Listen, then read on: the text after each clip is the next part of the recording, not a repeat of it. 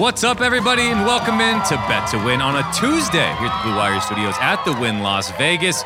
Tuesday edition because I was traveling back from Seattle on Monday. A big weekend for your boy. It was so much fun. I went back to Seattle and drove to Eastern Washington for a golf tournament at Gamble Sands. If you haven't played Gamble Sands, it's hard to get to because it's in Brewster, which is kind of near Lake Chelan, popular uh, vacation spot in Washington.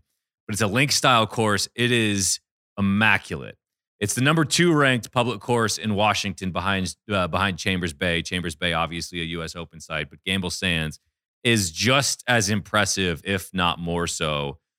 What's neat is that the course designer built it to where most course designers will talk about wanting to make it as hard as possible for the best players in the world.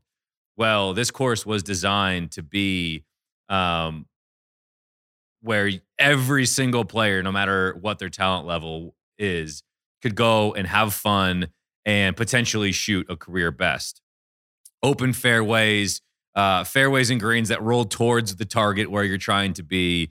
Um, but it's spectacular. It's on a bluff overlooking the Columbia River. It's spectacular. Anyways, a two day, two day, or two day, two man best ball tournament. Um, me and my buddy finished fifth. There were four of us out there. The other uh, two guys that we were with won the whole dang thing. Um, it was a really good time. Uh, I shot back to back 78, so feel pretty good about that in tournament golf. Um, and it was a ton of fun. Uh, overall, we were minus three gross. Winners were minus 10 gross, which was our buddies. Um, one of my buddies was absolutely lights out. He had 17 birdies over two days. Kevin Knox, shout out to him. Um, anyways, it was a blast. That's why I'm back here on a Tuesday. Um, lots to discuss. Uh, a couple NFL headlines I want to go through, and then going to continue our futures preview in the NFL with the AFC North. Run through what those four teams during this uh, did during this offseason and where maybe you can find some value in the futures market. Um, but first, I've got a victory lap to hold. Last Thursday, I took uh, Astros Yankees in game two of their doubleheader over eight, and that went over eight in about the fourth inning. 7 5 was the final, an easy over, sweat free winner, which we love. Going to get a little bit more ambitious with my winning pick here in this episode, but looking to make it two winning picks uh, and two victories in a row. Let's get to the NFL headlines. A couple big ones. Kyler Murray signs his contract extension, five years, 230 million, quarter of a billion dollars. And as you've seen, as you've heard, of course, there's been 24 hours of talking head commentary on this. All of it very apt and appropriate because both Kyler and the Cardinals deserve roasting for this one. Um, there was an independent study addendum added to this contract, the first of its kind, requiring him to put in four additional hours of film study per week on his own time. Let me say that again an independent study addendum requiring that Kyler Murray put in four extra hours of film study per week. Well, he admitted to the New York Times last year that he doesn't do a lot of film study because he feels like he's just got the mind where he can see it in front of him and diagnose it all. So it's not even something he can really hide from. But obviously, it's a concern of the Cardinals. Otherwise, they're not putting this into the contract. And they must have said, you're not getting this without it. But it's awfully embarrassing if you're Kyler Murray to have this leak and now be out in the public eye where every player in the NFL, every agent, every team exec, every fan sees you be, having your hand held like you're a child. It's a terrible look for both them and the team. The team, I understand, I guess you're between a rock and a hard place. You you can't not pay him. You made him the first overall pick and clearly there were a number of issues during the offseason, the saga that that had Kyler Murray and his agent releasing a huge statement on social media. Or when he scrubbed his Instagram of everything Cardinals related. Certainly, the relationship has seen merrier times. But with training camp here, they didn't have a choice. They need him under contract, they need him on the field. But after what you saw last year, where they lose four of their last six. They had a stranglehold in the NFC West and blow it. They lose a game to the Detroit Lions. They get embarrassed in the postseason. I'm not sure how you have any faith in that team bouncing back and potentially competing for an NFC West crown this year. And that's when we were doing our divisional previews. We started with the NFC West, and I said, I'm f- a full fade of the Arizona Cardinals. I think it's possible, if you can bet it, bet the Seahawks to finish third in the division over the Cardinals. It's just, I'm glad I'm not a Cardinals fan, and I feel bad for those who are, but uh, their childish quarterback needs an independent study addendum attached to his contract because they don't have enough faith that he's going to put the work in during the week. Imagine being an NFL quarterback making a quarter of a billion dollars and your team doesn't trust you to put the work in on your own time because you're too obsessed playing video games. I don't know if you've heard stories. I have heard stories that he's not super well liked in the locker room. I don't know. It makes sense. Is that the leader you want making a quarter of a billion dollars and you think this guy is going to carry our franchise to a Super Bowl? I don't know. I'm selling hard on both him and Kliff Kingsbury and the Cardinals as a whole. Um, one other contract to note: Julio Jones. This on Tuesday, going to the Bucs. Going to finish his career with Tom Brady, assuming this is his last year. It might not be. Julio Jones didn't do much with the Tennessee Titans, and I don't think it's fair to expect much of him with the Tampa Bay Buccaneers. But when you have Mike Evans and Chris Godwin, you don't need a whole lot from Julio. Numbers last year, he only played 10 games with the Titans 31 catches on 48 targets, 434 yards, and a touchdown. Never been a guy who has historically scored a bunch of touchdowns, only one season with double digit touchdowns. Always been a monster yard yardage guy, receptions, all of that. Two time All Pro, uh, six time, seven time Pro Bowler. But why not? If you're the Bucs, there's nothing to lose. If he sucks, then you play Scotty Miller, whoever else on the roster. It don't matter. I love it. And I also don't mind Julio going ring chasing. Heck, Tom Brady broke his heart in the 28 to 3 game when Atlanta should have won that Super Bowl. Matt Ryan's MVP season, uh, Kyle Shanahan's final season before departing for the San Francisco 49ers for that head coaching gig. I love it across the board. It's a zero risk play for the Bucs. It's an all upside play for Julio. And why can't Julio have one or two or three signature moments, even if it's a clutch third down reception or one clutch touchdown? Zero downside move. And I honestly love when I see vets go ring chasing.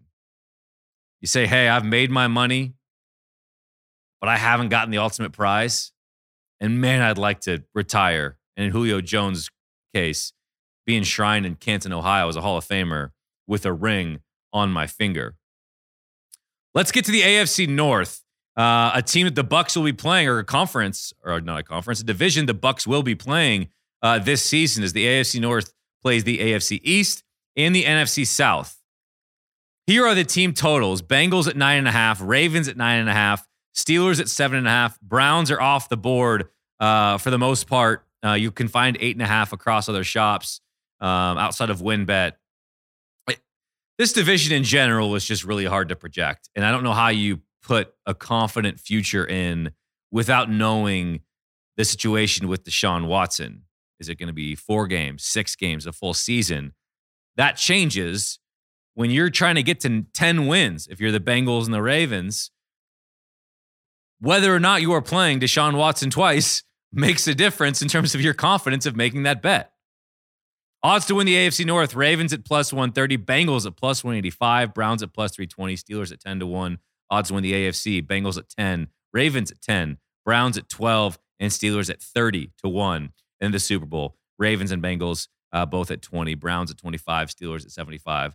So, what this tells you off the top is that while the Bengals should still be one of the better teams in the AFC, the Ravens and the fact that Ravens had enough, as much success as they did a year ago, given all the injuries. Marcus Peters, J.K. Dobbins, so many others. Those guys are coming back now. The one issue I have with the Ravens, uh, again, real quick, so I don't forget, going back to the standings, they won eight games last year with all of the turmoil they went through. um, it makes sense why shops aren't going to give out a ton of value on the Ravens team that's consistently in the mix. And a Bengals team that, yeah, they did it once. Can they do it again in what is a loaded AFC in general, where all the elite quarterbacks seem to be in the AFC? And you play the NFC South, no slouches. I think Carolina's going to be competitive with Baker Mayfield. Uh, they were competitive with, for the most part, with Sam Darnold last year. The Bucs are the favorite in the NFC. The Saints should be right there as a playoff team. Should expect to be a wild card team behind the Bucs Uh, and the Falcons, one of the worst teams in football. So that's you would hope a freebie for all of these teams in the division, except for maybe Pittsburgh. I don't think I'm touching. I don't think I'm touching any of the overs in terms of nine and a half and seven and a half. Not without knowing what's happening with Deshaun Watson. Running through some uh, of the offseason moves for each team. The Bengals, the best thing they did this offseason was adding to their offensive line because uh, Joe Burrow sacked 70 times over the course of last season. Playoffs included 51 if you just conclude the regular season. But they signed La'el Collins from the Cowboys, Alex Cappa from Tampa Bay, and Ted Karras uh, from New England. Um, I love the move. Uh, CJ Uzomah is gone, but they replace him with Hayden Hurst. I really like Uzomah, but Hayden Hurst is just fine, more than adequate. Um, the big storyline here is Jessie Bates on a franchise tag. Is he going to play this year? yeah, you love what you saw all last year from the Bengals, and certainly an offense with Joe Burrow, Joe Mixon, uh, Rashad or uh, Tee Higgins, um, Ja'Marr Chase, and Tyler Boyd. You expect them once again to be one of the best offenses in football. So I get it if you like it. Ten's just a lot, um, and I don't like not knowing what's happening with Deshaun Watson. With the Ravens, um, I'm just curious what happens at wide receiver. I love them trading away Hollywood Brown for a first round pick. I don't think Marquise Brown was worth that. Now, especially as you see in Arizona, uh, starting on NFI with a hamstring injury, not participating at the onset of camp in Arizona. It's it's Rashad, it's Rashod Bateman season, I guess. He had a good rookie season and he had 46 catches for 515 yards and a touchdown. I can tell you right now, he is going to uh, to be a fantasy darling in drafts in terms of a guy who's going far above what his production has ever been. It's going to be a pure projection pick. But they did draft him in the first round of last year's draft, 27th overall out of Minnesota, and he flashed and had some big time moments. So now you expect it to be him and Mark Andrews compared to just Marquise Brown and Mark Andrews. But it's thin behind him. It's Rashod Bateman, who played 12 games last year. Um, he's got to stay healthy. Behind him, it's James Proche, another 2021 draft pick, and then Devin Duvernay, who's more of a special teams guy than he is truly a down to down receiver. The big thing is you, you, anticipate getting J.K. Dobbins back does wonders for their running game, uh, and you hope Marcus Peters coming back does wonders for their defense. Um, you love them getting uh, in the second round uh, of the draft uh, linebacker. Why can't I think of his name? Um, David Ojabo. There we go. Um, a guy who fell because of the, the, Achilles injury he suffered. He obviously won't be there this season, but moving forward, I don't know. I like the Ravens. Um, again, I'm just not betting the nine and a half. Uh, the Browns, great trade, fifth round pick for Amari Cooper. Great value there. Um, but it all comes down. I have no idea how many games Deshaun Watson's going to play, which I just don't want to tell you that I'm dying on the hill of a pick when I don't believe in it. And so I know it sounds wishy washy, but Deshaun Watson, a top five quarterback in the entire NFL when he's healthy and playing. So if he's healthy and playing, it changed the entire landscape of the division. Given the Browns still have Nick Chubb at running back, still have a talented offensive line, and their defense is one of the best and deepest in all of football, led by Myles Garrett. I think if I'm going to take a bet here, I'm taking the Steelers under seven and a half wins. I understand they were passable last year with Ben Roethlisberger, and you could say any quarterback with a working arm is a better option. But they ain't getting to nine wins again. And I don't think they're getting to eight. I'm selling on Mitch Trubisky. Or if they have Kenny Pickett, first quarterback drafted off the board, I don't think he's going to start. But if he does go in, not expecting to be a plug and play star. I don't know where the Steelers really got better. Because their de- it's not like their defense was incredible last year. Really struggled to stop the run. So I think my best bet in this division is Steelers under seven and a half wins. Let's get to a promo. Win bets, bet 50, win 200. Promo is still running. New WynnBET users can receive $200 in free bets after they make their first qualifying deposit and place their first bet on WynnBET. Once that bet is settled, uh, they will receive four installments of $50 free bets. Go to wynnbet.com or download the winbet app for official rules and details.